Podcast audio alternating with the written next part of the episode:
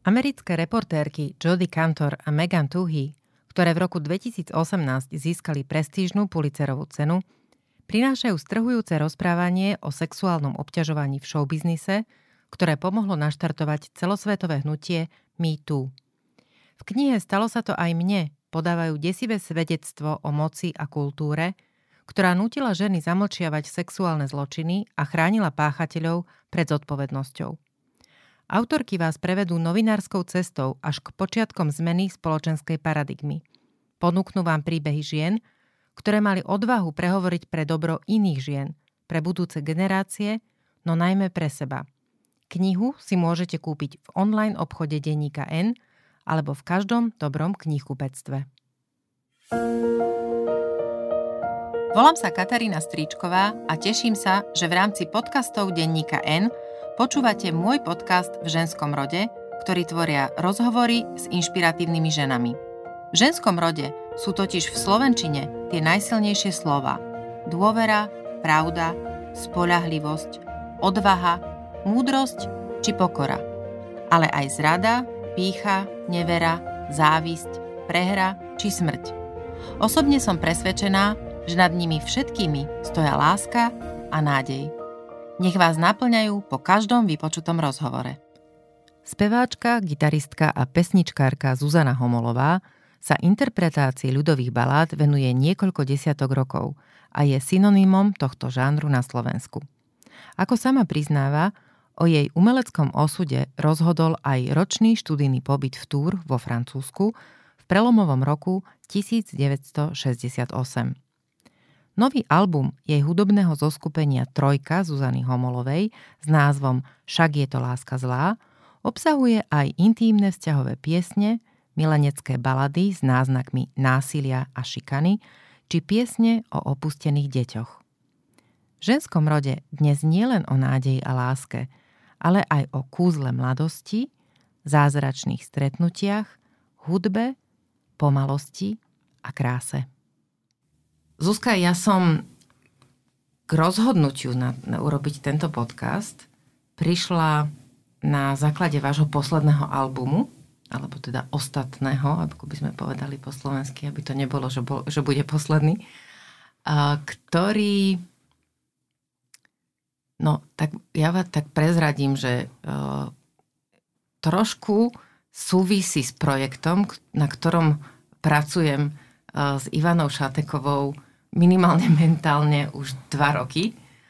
A ja som si povedala, že najprv mi to bolo, že och, že niekto nás predbehol, a potom to bolo, že nie, to je super, že vlastne niekto nás doplnil. Ako ste prišli k tomu albumu a čo vlastne podstatou tých piesní na tom albume je? No, to som celkom rada, že to e, takto definujete, lebo, lebo ja som sa tak trošku vylakala, pretože ja som sa tiež dozvedela, že pracujete na podobnom nejakom zámere, v inej forme samozrejme, od Marie Rojko, s ktorou som, som, ktorú som lámala, aby opäť prevzala dozor a vlastne celú, celú výtvarnú myšlienku albumu. A nešťastná Mária mi povedala, že tohto roku neberie žiadne iné práce, pretože má po covidovom čase veľa zameškaného a nech sa nehnevám a tak. A medzi tým mi vlastne prezradila, že Ivana Šateková, ktorú sme si, ktorú som si okamžite hneď, ako som prišla na myšlienku robiť e, tento album, zvolila za zdroj e, vlastne oživenia ilustrácií a výtvarného doplnenia albumu. No, tak e, bolo to ťažké prehováranie. Tu Máriu sme nakoniec zlomili a všetko je tak, ako, ako sme si to predstavovali. Myslím, že celý album pozostáva z viacerých piesní, skôr e, veselších, ironických, n, takých nadnesených, ktorí hovoria o nás samých. O nás samých, o vlastne o... o tom, čo my zažívame, že vlastne zažívali už naši predkovia dávno, dávno predtým a veľmi, veľmi dávno o nich už aj spievali. No asi by sme mohli povedať, že čo konkrétne to je, lebo ten album má aj taký veľmi poetický, ale pomerne jasne znejúci názov. No tak, aby sme to rozťahovali. Áno, album sa volá Však je to láska zlá. E, tak som zažila prvú reakciu, keď e, sa nejaká moja známa dozvedela o názve toho albumu a nevedela, o čo ide. Tak mi napísala z Ameriky, pravda, že no tak to budú zase horory. Ide o veľkú tému násilia, ktorá je spracovaná v slovenských ľudových piesňach a baladách. Samozrejme väčšina, prevážna, obrovská väčšina, teda je tá, tá veľká časť toho násilia sa deje voči ženám, ktoré v tých piesňach majú ale ako keby si zvyknúť na to, že je to normálne a prijať ten údel toho, čo sa im bude diať, že budú bité, že sa nebudú mať dobré, že že teda v tom manželstve alebo v partnerskom zväzku, že tá láska nebude uh, prechádzkou ružovou záhradou. Uh, klišeovi toto tak poviem. Keď ste to pripravovali, ten album, ako ste si vybrali tieto jednotlivé piesne? Lebo to nie sú len slovenské piesne, ak som tomu dobre porozumela. No tým, že sa hrabem v tej knižnici už niekoľko desaťročí a už som robila niekoľko tých rôznych e, aj tematicky zaberaných albumov, tak e, som mala dosť vlastne na obzore. Videla som, čo, o, čom, o čom tie zbierky rozprávajú a čítala som si samozrejme aj tieto veci. E, tie sa mi vtedy nejak do, toho, do tých žánrov nehodili, hlavne tie krátšie verzie, také tie krátke piesne. Ale e, ako si znalosť o tom som mala, takže vlastne som, keď som sa začiatkom tohto roku rozhodla urobiť e, spoločne s kolegami tento album, tak som vedela, kam mám siahnuť. Takže som znovu prehrábala tie tri metre dĺžkové v, v knižnici a povyberala som také najrelevantnejšie. A skutočne som sa aj ja pozastavovala nad tým, keďže piesne boli zbierané a zaraďované do, do určitých žánrov, skupín, príležitostí, kedy sa tie piesne spievali a tak ďalej. A pri niektorých tých najdrastickejších piesňach som skutočne som ostala zaskočená, keď podtitul piesne bolo Spievalo sa pri svadobnom stole. Dospela som k tomu, a myslím, že nie som jedna jediná, že veci, o ktorých, ktoré sa diali medzi ľuďmi odjak živa, že sa veľmi nerozprávalo. Myslím, že sme niekde len na začiatku éry, keď sa začína rozprávať o tom. Ale pesničky o tom vznikali. A to je vlastne dôkaz, dôkaz toho. Toho fenoménu, že to proste bolo. Že to bolo. Myslíte si, že to bolo nejaký, nejaká forma... Nechcem to teda používať moderný jazyk, ale asi sa to inak nedá. Taká ako keby forma terapie, vyspievať to, dať to zo seba von? Určite, stopercentne, určite áno.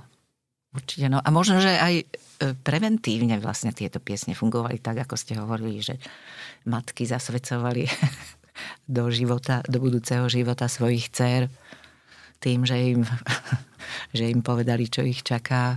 Ako hľadáte tú formu, ktorú dáte tomu textu, keď je práve taký náročný? No, začínam vlastne textom, že vyberám si texty. Vyberám si texty, potom pozerám na tie dva riadky melódie, alebo jeden, alebo tri. V tých krátších útvaroch to je, to je v poriadku, ale keď ide trebárs o ľudovú baladu, ktorá má dve strany textové. Áno, a tu a máme pred sebou takto. A a má iba jeden riadok melodický, tak to je, to je vlastne taká, taká výzva pustiť sa do toho a čo s tým. A to vlastne má, to má vlastne, tým, tým som vlastne začínala, tým som sa nejako, nejako vlastne akoby presadzovala. Pretože e, bol to môj zámer skúsiť to urobiť. Pretože viem, že v tom čase, v tých šesťdesiatych, sedemdesiatych rokoch vlastne e, nik také nič nerobil, nikto si netrúfal. Jednakže e, veľmi dramatický, tragický príbeh e, ospevovať a hlavne s jedným riadkom melódie ho robiť. Takže to, to nebol vlastne ani, ani zámer rôznych ľudí, ktorí adaptovali ľudovú hudbu, myslím tým hudobných skladateľov, uh-huh. ani, ani folklórnych súborov. Myslím, že v tom, v tom repertoári dlho, dlho ešte boli okrem veselých, veselých pesničiek sa ľudová balada ani vlastne neozvala. Do akej miery vaše rozhodnutie venovať sa práve tejto tvorbe vychádzalo z vašej skúsenosti, ktorú ste zdokumentovali práve v, v knihe, o ktorej ste mi písali, Francúzsky rok, kde som, priznám sa, ne, ešte som mu nestihla prečítať, ale, ale teda je jasné, že, že, že musela prísť vo vás v tom čase formatívneho, koľko ste mali, dvadsať? Áno, dvadsať. Vlastne muselo prejsť prísť k, vo, vo vás k, k niečomu, čo vás pomklo k tomu, k tej tvorbe, ktorá potom prišla.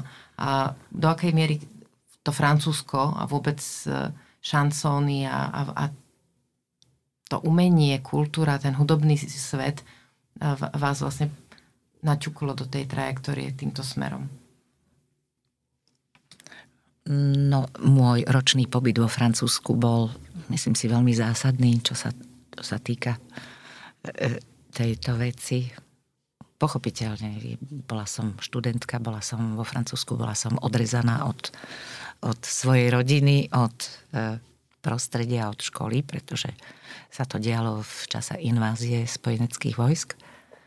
Ale na druhej strane som využila možnosť a prijala som ročné štipendium na štúdium francúzskeho jazyka a vlastne to bol čas na určitú orientáciu, teda nielen získavať znalosti z jazyka, z rôznych stretnutí s inými ľuďmi a s inou civilizáciou a hlavne s inou úžasnou kultúrou.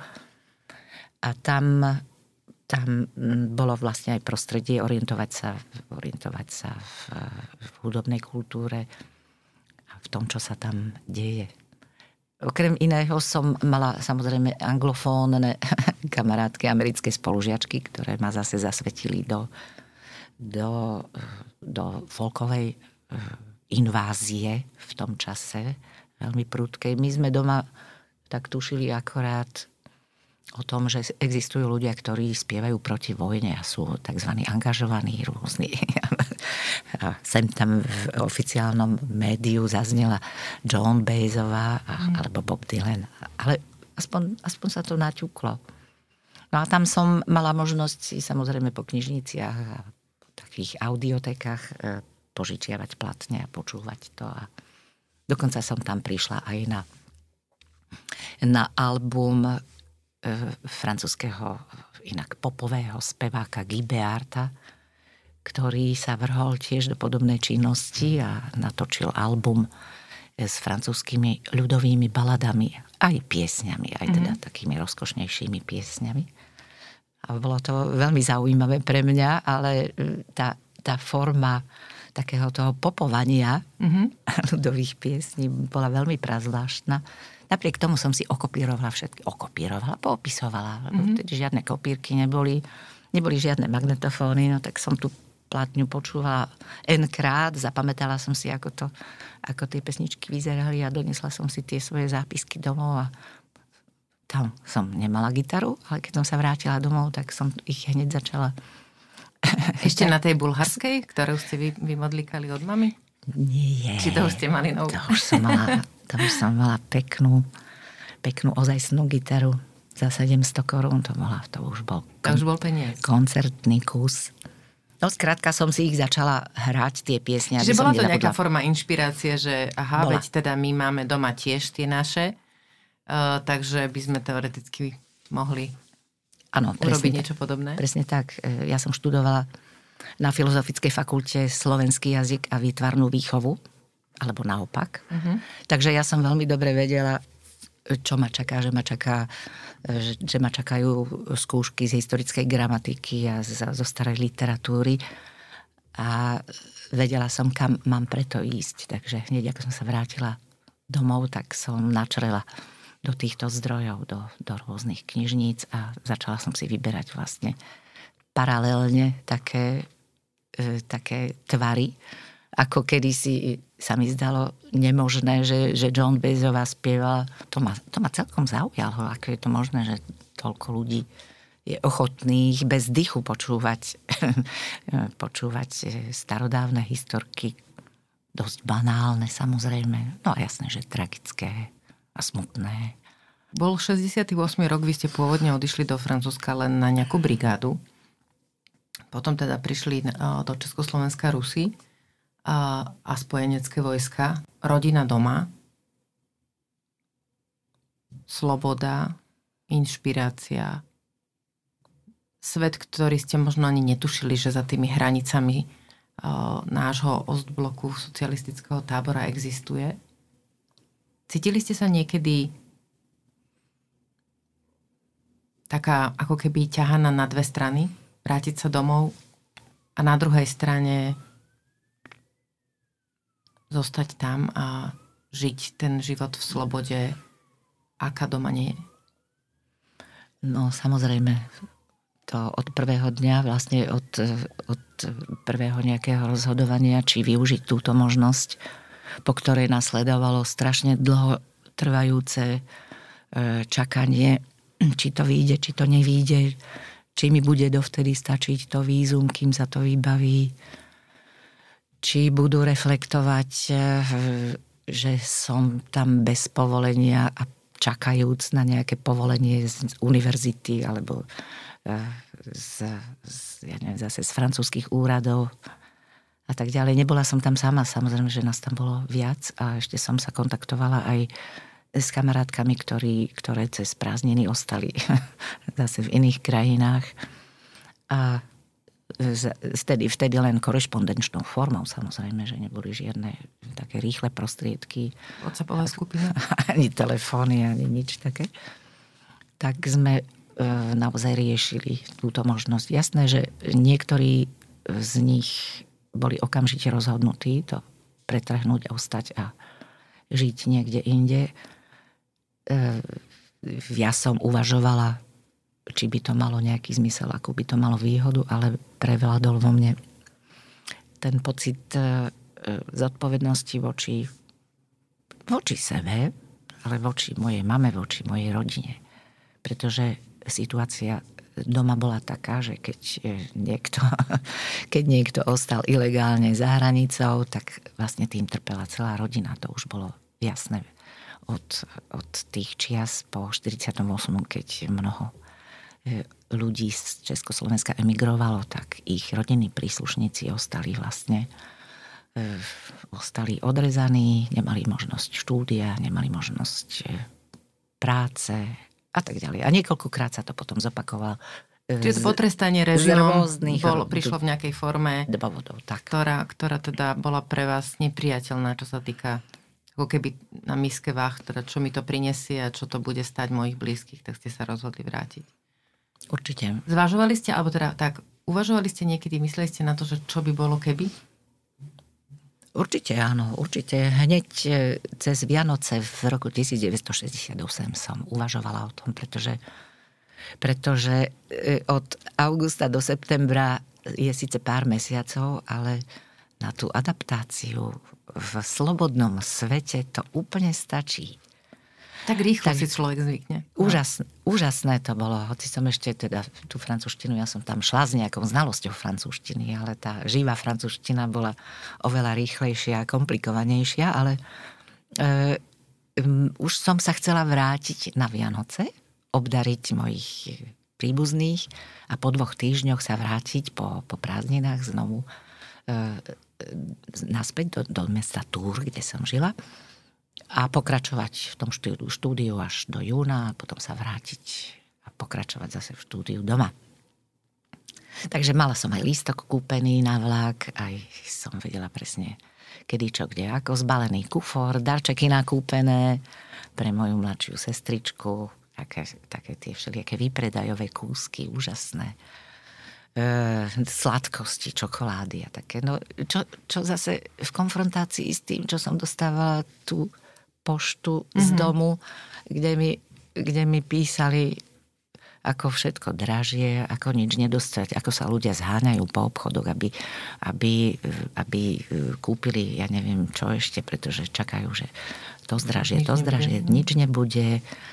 To, že ja som si tam polmetrové čokolády kupovala a vedela som, že doma, doma čokolády nie sú ani, ani na, na pulte. E, tak skrátka som mala plný kufor všelijakých takýchto vecí nakúpených, ale potom sa mi dostala správa, že sa vlastne ten režim doma začína scvrkávať a že dosť hrozí ľuďom, ktorí sa vrátia domov, že im už zamknú vrátka. Takže som uvažovala aj o tom, čo urobiť, či, či poprosiť mojich takých adoptívnych rodičov, ktorí sa ma ujali, či by mi potom poslali moje veci späť, alebo, alebo vlastne ako to zariadiť, keď sa nebudem môcť vrátiť naspäť. naspäť. Ale bolo mi to veľmi ľúto a z jedného dňa na druhý som sa rozhodla, že ostanem tam.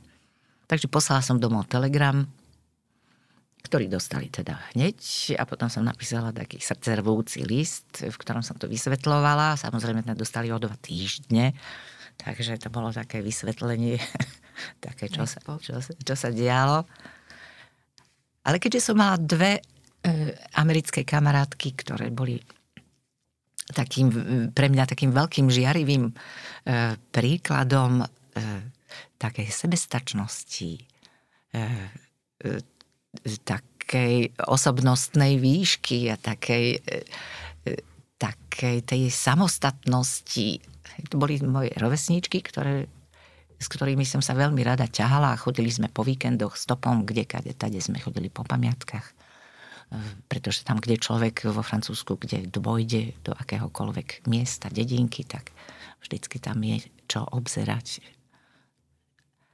Takže absolvovali sme už niekoľko takých krátkych výletíkov a tie dievky mi povedali, že idú na dva týždne do Španielska, že môžem ísť s nimi, keď som taká smutná sama. Keď mi hrozilo, že budem sedieť na internáte doma. Cez tie Vianoce, aby ste neboli samotní. Cez tie Vianoce, aby som bola. A išli ste? Tak som si povedala, že tak peniaze na to mám, spacák mám, stop vo Francúzsku fungoval vtedy, tak som povedala, že dobre, a išli sme. Za jeden deň sme sa dostali z mesta Tours až, až do Biarritzu. Tak to je dosť. No to je dosť. Na ďalší deň sme sa dostali do, do mestečka Hendaj, ktoré je, ktoré je hraničné mestečko. Tam sme prišli, tam sme prišli večer, oklamali sme tam nejakých pracovníkov na stanici, že máme lístok na ranný vlak, tak nám umožnili spať v takej, v takej, v takej spálni, dali nám deku, dali nám kávu, kakao ráno a tak. A na druhý deň sme sa za slnečného počasia vybrali pekne cez tú hranicu, cez most, cez riečku. Prešli sme okolo tých colných búdok, nikto sa tam ani nehýbal, ani nič sa nedialo. Schengen. Už tedy. Schengen. No a zrazu sa moje dve kamarátky otočili a povedali, my, my zbierame pečiatky z hraníc, z colníc, do pasov. Tak sa otočili a išli. išli od, zobrali si svoje šedé pasy a išli do tej budky, zaklopali. A ja som si povedala, dobre, budem to robiť aj ja. Tak som vzala svoj ten papundeklový zelený pas a išla som tam aj ja. Oni buchli pečiatku tým dvom kamarátkam a ten môj pas zobrali do ruky, zatvorili bránku. A boli ste bez pasu? A bola som bez pasu a vtedy mi trklo, že v tom čase ešte neboli diplomatické styky Československa s fašistickým Španielskom. A že moja cesta tým, tým pádom skončila.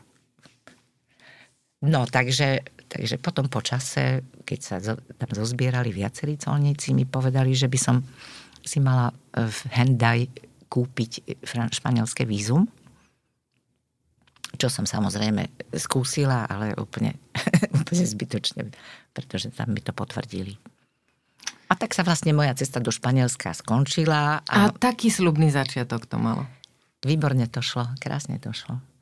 A ten prvý stop bol jeden bývalý emigrant zo Slovenska so svojou sestrou, ktorý išiel, hovorím, až do toho Biarritzu za svojimi deťmi. A bolo to vo velikánskom aute, kde nás zobral tri stopárky s obrovskými batónmi. A boli veľmi spokojní, pýtali sa na to, ja neviem, čo, čo, čo kde, ako. Sa pýtali, oni, oni chodívali na Slovensko cez prázdniny, niekedy za svojimi ďalšími príbuznými. Takže som sa cítila úplne, úplne ako hrdinka, že som mojim kamarátkam americkým povedala, vidíte, keby, keby nebolo mňa, tak sa tu ani neveziete. No. A potom, keby nebolo ich, tak ste mohli ísť do Španielska. A oni tam Pre... potom išli a vy ste ano, sa museli vrátiť? Áno, každý deň mi poslali pohľadnicu. Áno, mm. ja som sa vrátila, ja som sa stopom mm. vrátila, ale potom som stretla ľudí, ktorí ma pozvali k sebe na Vianoce. Takže nakoniec ste neboli sama na Vianoce. Pri Bordeaux, takže som nebola sama na Vianoce a bola som veľmi vďačná. Aké to je Aké byť cudzinka pri štedrovečernom stole niekoho iného, inej rodiny? To sa deje aj dnes, uh-huh. bohužiaľ, že ľudia, napríklad ľudia z Ukrajiny, uh-huh. alebo ukrajinské študentky, ktoré zostávajú na Slovensku, dostanú láskavé pozvanie do slovenských rodín. Mm-hmm. Áno, to je. Majú tú príležitosť nebyť sami, ale asi to nie je úplne jednoduché. Tie myšlienky asi utekajú domov. Samozrejme, nikdy som to nezažila predtým.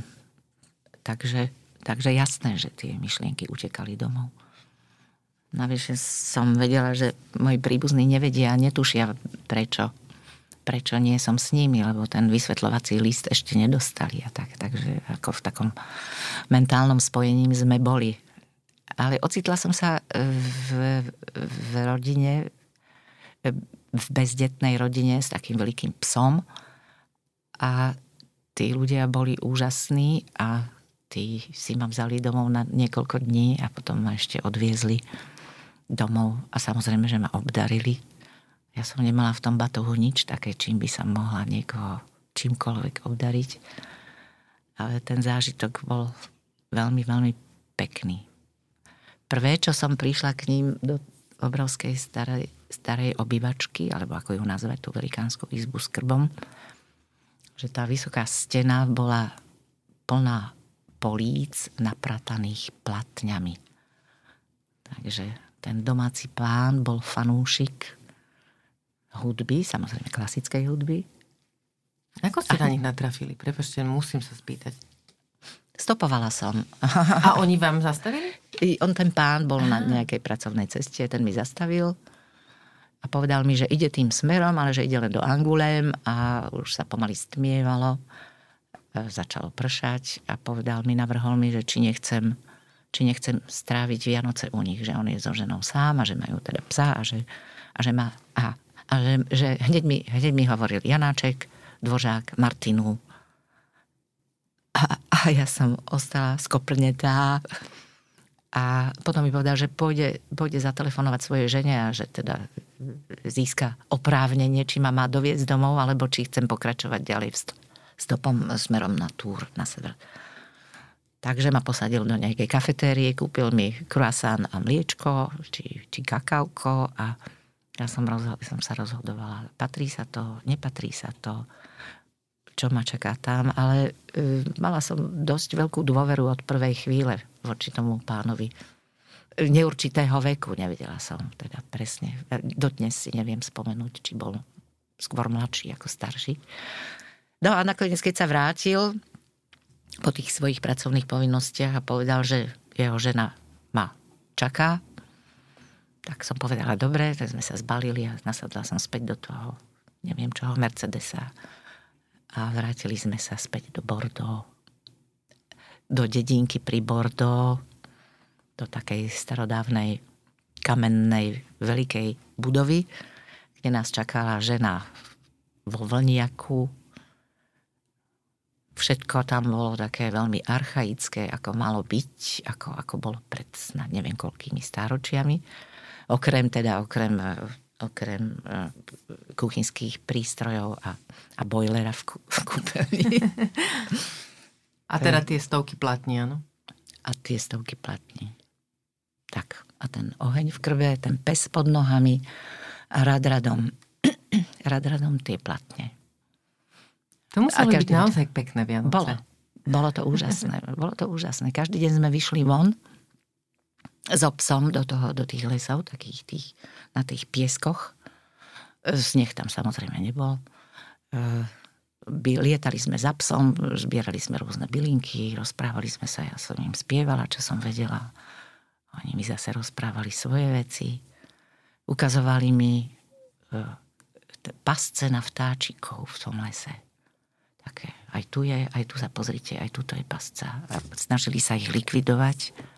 A tam som sa dozvedela, že vlastne oni sú takí, takí notorickí uh, konzumenti drobného vtáctva. Vtáčkári. Uh-huh. Vtáčkári, no, no. Takže... Zmenilo to nejako vo vás ten pocit? Určite, pravda, že...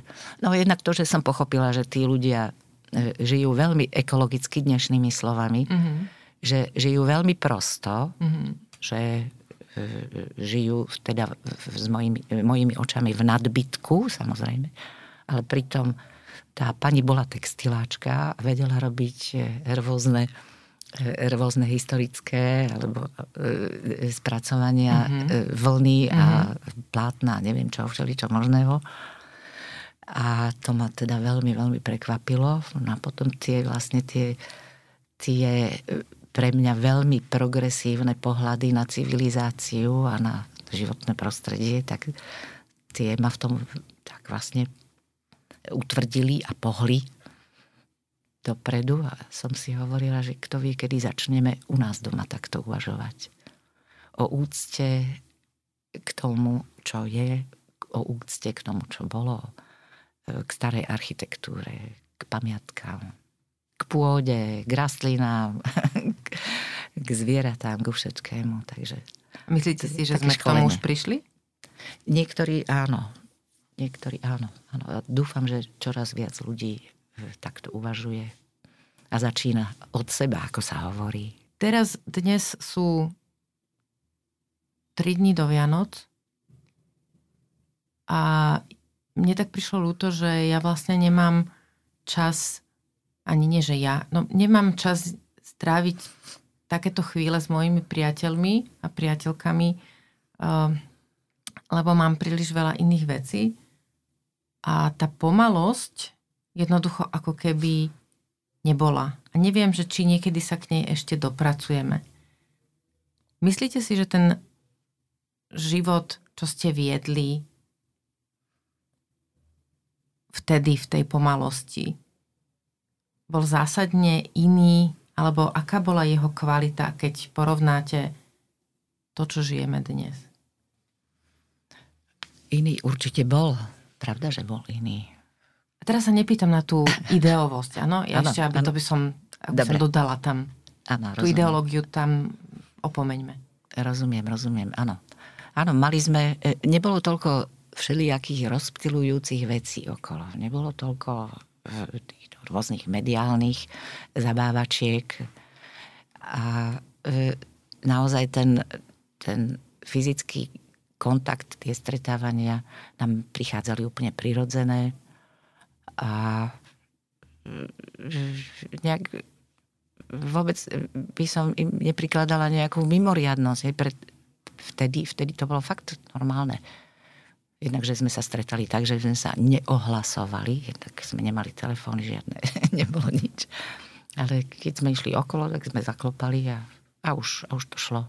A ešte príde aj ten, a ešte príde aj ten.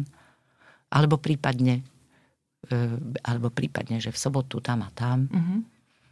E, ja som mala priateľov, takú komunitu študentov, ktorí bývali na priváte v jednom velikánskom dome na Gorazdovej ulici. A tam ten život bol na troch poschodiach prakticky, e, sústavne, takže keď ktorýkoľvek e, z, tých, z tých členov, chalanov, pravda, e, niečo vymyslel, tak sa všetci pridali a buď sa niekde šlo spolu, buď sa sedelo na záhrade, buď sa, buď sa stretalo, buď sa pozvali tam ľudia, to už potom e, e, sa diškurovalo na, na rôzne témy. A vždycky, keď niekto doniesol nejakú výbornú hudbu od niekadiaľ, tak vždycky bola taká tá prezentácia. Tak, takže tak. Lebo to bolo tam, alebo to bolo u nás na priváte, alebo u iných priateľov. Hralo sa tam. Vtedy boli vnímaví ľudia a počúvali, čo človek hrá. To je zaujímavé. Dneska, keď sa aj takto ľudia stretnú, tak zrejme z takého, takého totálneho nedostatku toho, toho stretania, tak nie sú, nie sú ochotní alebo nie sú schopní sa sústrediť na to, že, že budú vnímať trebárs, kto tam čo hrá, ale potrebujú si vyrozprávať tie svoje, svoje veci. Menej počúvame však. Menej, áno. A, a veľa ľudí berie vlastne tú hudbu tak, ako keď má to hlúpe rádio zapnuté. Aha. Viete, na, ako, tie otázky kladiem a teraz sa tak uh, zamýšľam nad tým.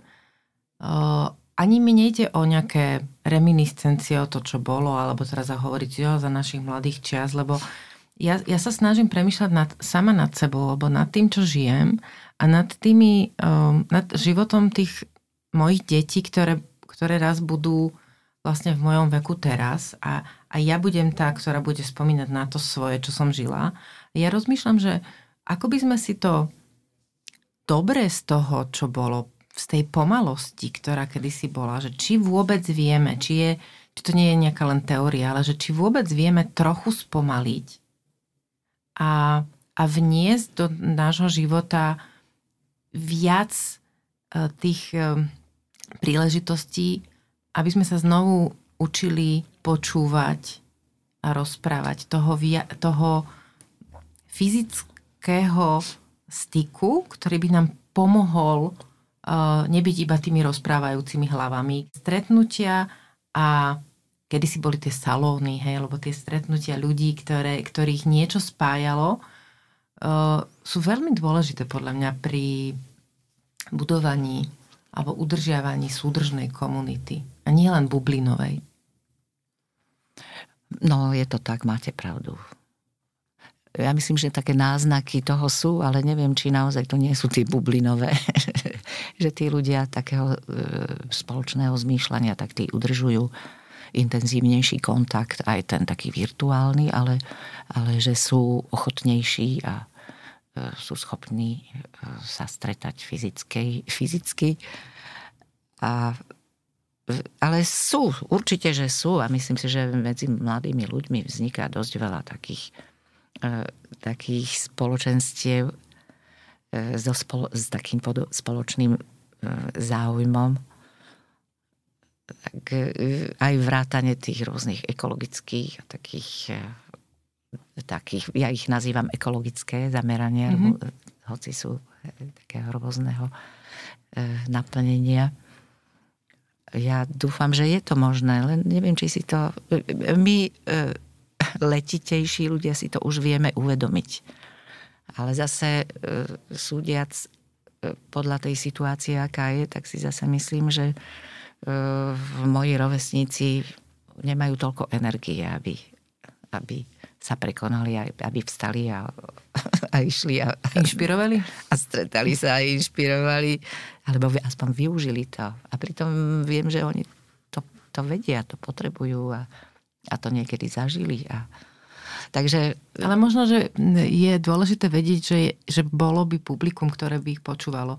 Ja totiž to si myslím, že tie bubliny, ktoré máme a v ktorých sa stretávame, alebo v ktorých sa nejakým spôsobom udržiava ten kontakt, že mne nejde o to, aby sme sa utvrdzovali v tom, čo robíme dobre, alebo že teda my máme pravdu, alebo že toto je, je, je, toto je správne a to, tie iné bubliny to tak nemajú.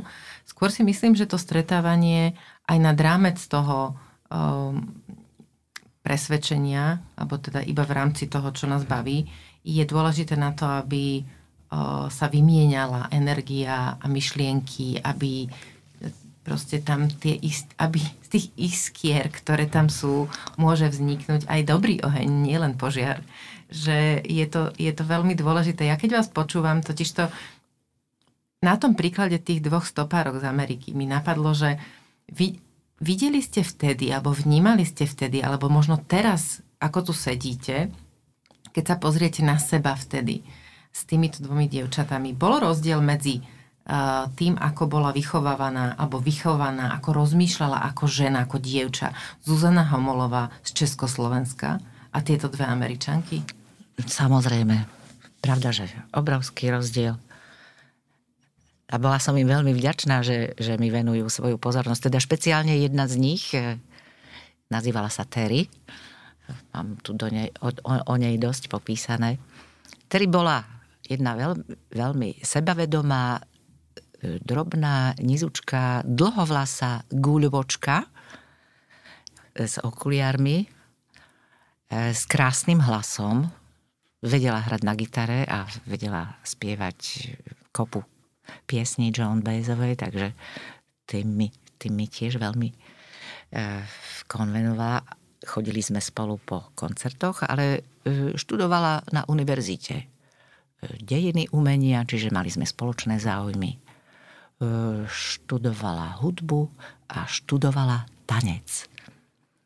A to, keď som sa dozvedela, nevedela som, či som sa udržala, pretože u nás taká norma nikdy nebola, aby si jedno tlsté, guľaté dievča mohlo študovať klasický tanec niekde. Tak to, to bolo absolútne nemožné. Ale keď som ju videla, aká je pôvabná v tom, ako to robí s absolútnym sebavedomím a so sebaistotou, tak som prestala mať pochyby. Potom sme dlho korešpondovali, samozrejme, a písala mi Písala mi o tom, ako, ako aký sa trimester robí to a trimester to a, a ako musí robiť choreografiu tanca a že by mala schudnúť a to schudnúť. Tam bolo vždy, vždy samozrejme veľmi podstatným, ale nesplniteľným.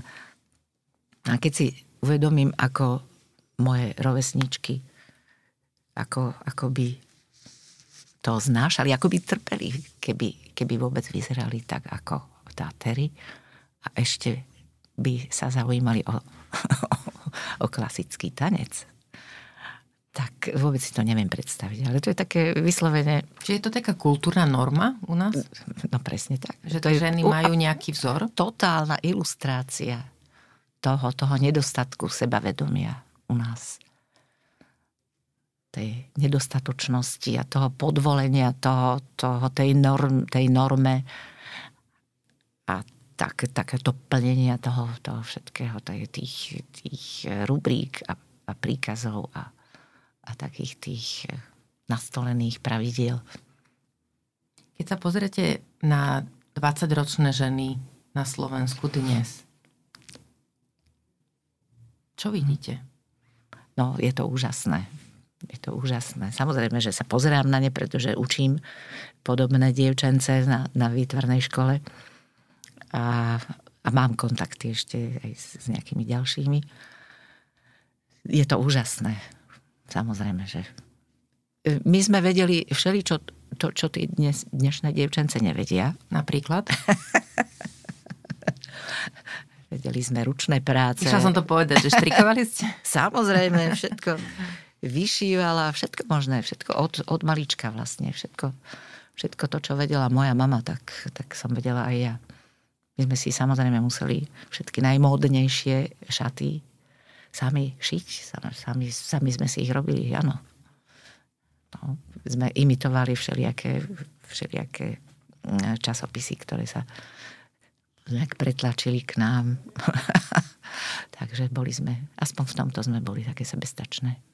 Ale čo sa týka iných vecí, čo sú podmienené samozrejme aj e, takým technickým rozvojom, aj tej prístupnosti neuveriteľnej do, do zdrojov informatívnych, do knižníc a tak ďalej. A nehovoriac o tom, o tom, e, o tom, ako je otvorený svet, ako je možnosť chodiť, cestovať, vzdelávať sa, získavať skúsenosti, vedieť jazyky. To je úplne úžasné, uchvatné. Myslíte si, že sú menej náchylné k tým rodovým stereotypom ako staršie generácie? No mali by byť, samozrejme. Vnímate to tak? Ja si myslím, že sú, sú že, že tomu rozumejú a že aspoň to, čo vidím v mojom okolí, tak si myslím, že, že sú absolútne dobre orientované v tomto. Obávam sa, že, v iných regiónoch na Slovensku to tak nie je. Nie, že sa obávam, viem to. Takže áno, tá, táto mladá generácia sú ťahúni a držím im veľmi v tom palce. Ale musíme ich my samozrejme ešte dlho držať nad vodou a, a podporovať. Vy učíte, učíte aj deti. Prinesli, priniesli ste mi krásny darček.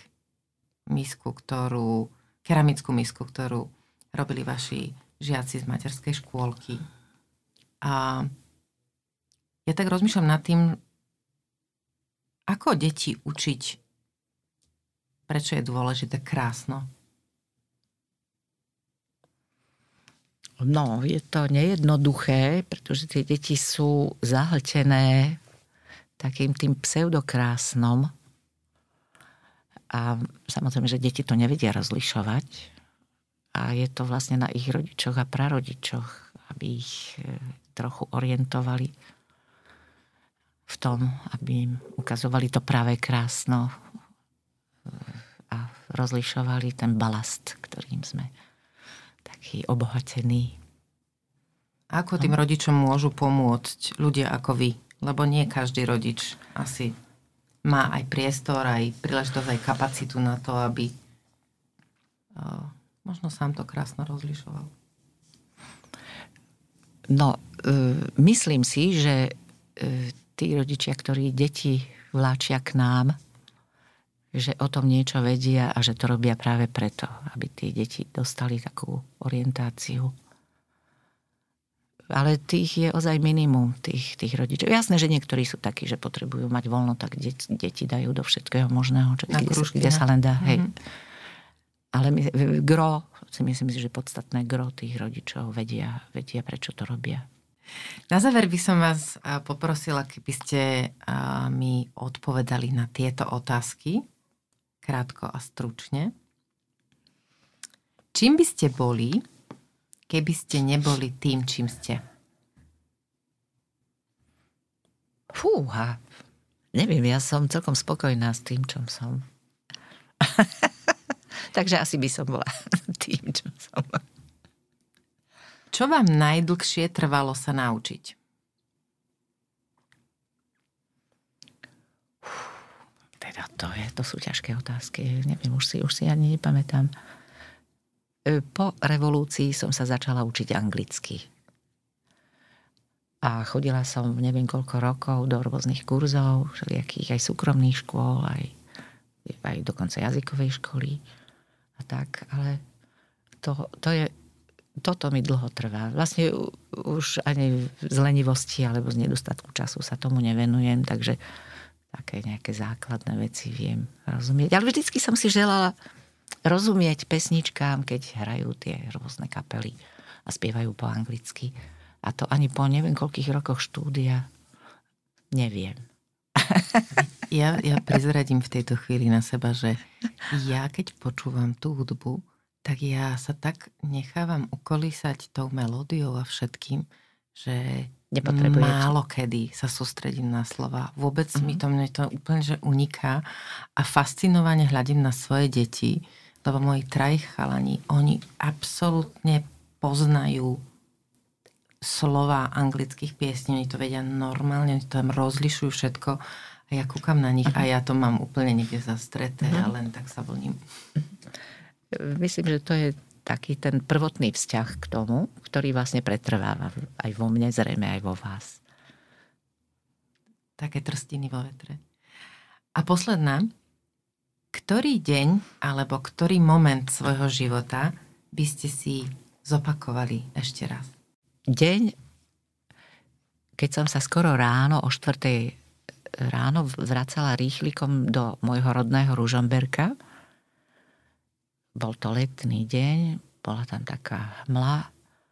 Mala som niekoľko kufrov, kto si v kupe mi pomohol tie kufre zložiť dolu na ten perón.